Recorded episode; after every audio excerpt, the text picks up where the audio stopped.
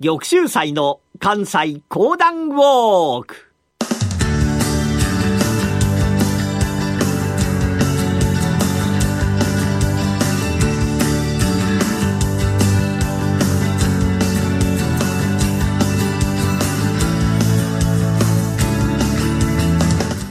玉州祭の関西講談ウォーク。この番組はなにわの講談師玉田玉州祭さんにこれまで歩いてきた歴史上の人物や出来事にゆかりの深い関西のさまざまな土地をご紹介いただきます。今月お届けしている豊臣秀吉の奇襲攻めのお話も今回が最終回。それではこの後玉州祭さんにご登場いただきましょう。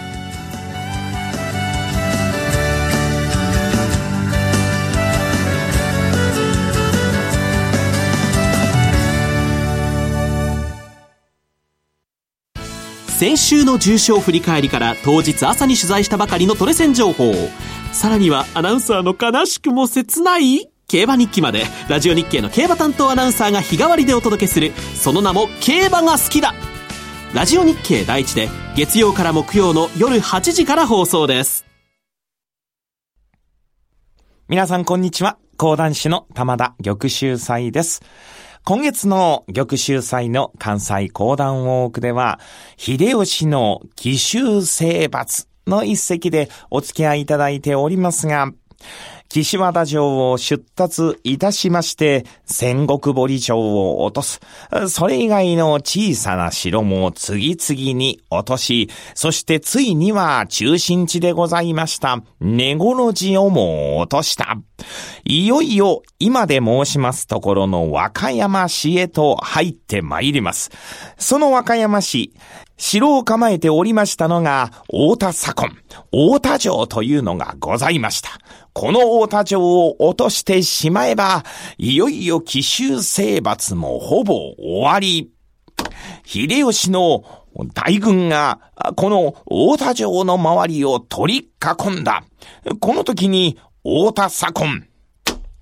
ついに、秀吉が、やってきたか。致し方があるまい。この大田城は、確かに小城ではあるがな。堀は深く、また、非常に高いところに立っておる。秀吉に弓を引いた以上、我が命はない。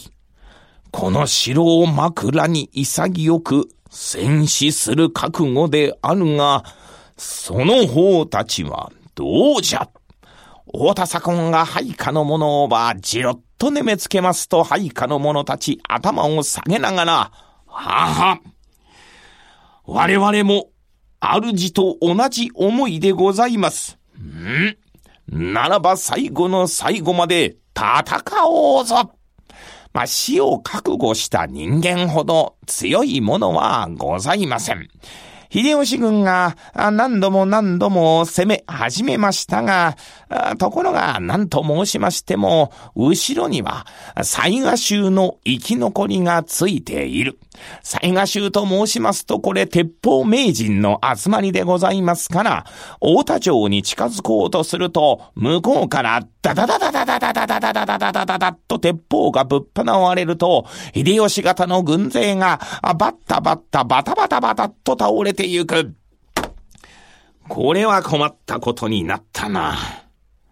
最後の奴らは最後まで鉄砲で抵抗をするか。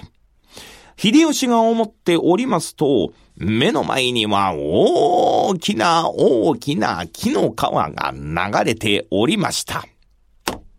ふん。なるほどな。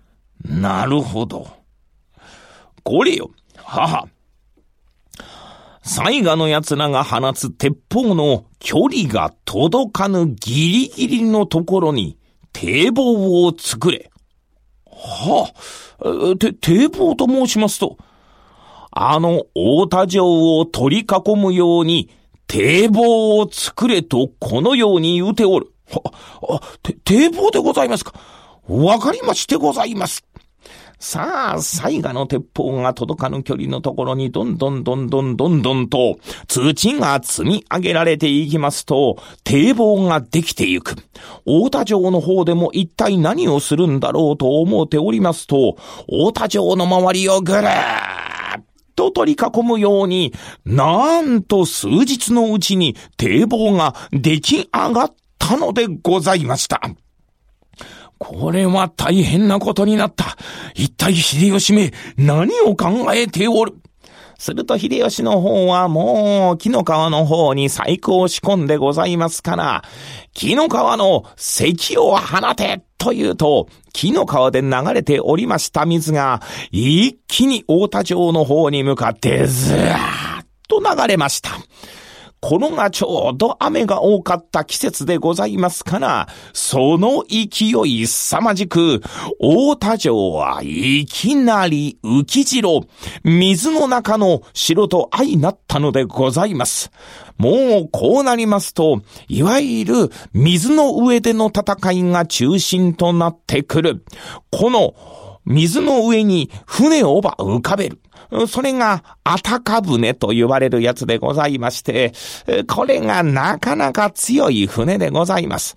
このあたか船でどんどんどんどんと大田城に近づいてくる秀吉型の軍勢に、弓矢を放て、鉄砲を放て、とこのように言われますが、このあたか船の方ではちゃんとその準備を整えてございますから。はははは。矢を放ったところで、鉄砲を放ったところで、このあたか船、びくともせんわ、というたなり、どんどんどんどんと大田城に近づいてゆく。一方、大田城の方では、これ、これ、水蓮の得意なものはおらぬか水蓮の得意なものはおらぬか水蓮達者の面々をば呼び寄せますと、よいか。あ、これは、ただの堀のようなものであるからな。水の流れは強くはない。そこでお前たちは水の中に潜り、密かにあのあたか船に近寄り、そしてあのあたか船の船底に穴を開けてまいれ。すると、おお、あのあたか船、すぐに沈没をするはずじゃ。そうなってしまえばその上から弓矢を放つ、鉄砲を放つ。それにより、こちらが勝つことができるはずじゃ。水蓮得意な者たちが、はっと答えたかと思いますと、そのまま密かにザブンと水の中へと入る。あたか船の船底へと近づいて参りますと、持っておりました、のこぎりで、ギリギリギリギリギリギリギリギリと船底に穴をば開けますと、船底の中に水が、ずーと入り込んでゆく。あたか船に乗っておりました。秀吉方が驚いた。なんじゃなんじゃ、一体何が起こった。船がどんどんと傾いておるぞ。一体どうなっておるのじゃ。船底をばみますと水がどんどんどんどんと入っていくから、おい、こぎ出せ。鍵出せ。限らせとこのように言いますが、もう間に合ったもんじゃございません。あたか船に乗っておくこともできませんから、皆が外へと飛び出し、そのまま泳ごうといたしましたが、その時に、大田城の中から、撃て撃て撃てという声が聞こえたかと思いますと、弓矢がどんどんとぶっ放われる。また鉄砲の弾が飛んでくる。バタバタバタバタバタと倒されていくのでございました。あたか船が一隻、また一隻と沈没をさせられていく。秀吉の方も、なかなかしつこいやつであるな。んまあ、急ぐことはない。このように水で取り囲んでおれば、奴らは逃げることもできん。籠城するとて、兵糧はそこまで用意はしておらぬはずじゃ。もう秀吉、どっかりと腰を落ち着けて、大田城を落とすという作戦に変更したのでございました。一ヶ月ほど経ちました。その時、もう大田城の方では、もう食べるものがなくなってきた。そこに、秀吉の配下の八須賀、前野という者が会いにやって参りました。大田殿、そろそろ諦めてはいかがでございますか。秀吉公は、決して皆殺しをするようなお方ではございませぬ。太田殿、あなたのお命、そして五十役様方、その方々が首を差し出したなれば、それ以外の者のお命はお助けしようとの心づもりでございます。まあ、このように言われましたときに、太田左近は諦めた。愛わかりました。ならば我が命、そして重役どもの命も差し上げましょう。その代わり、配下の者たち、家族の命はお救いくださいませ。あい、わかった。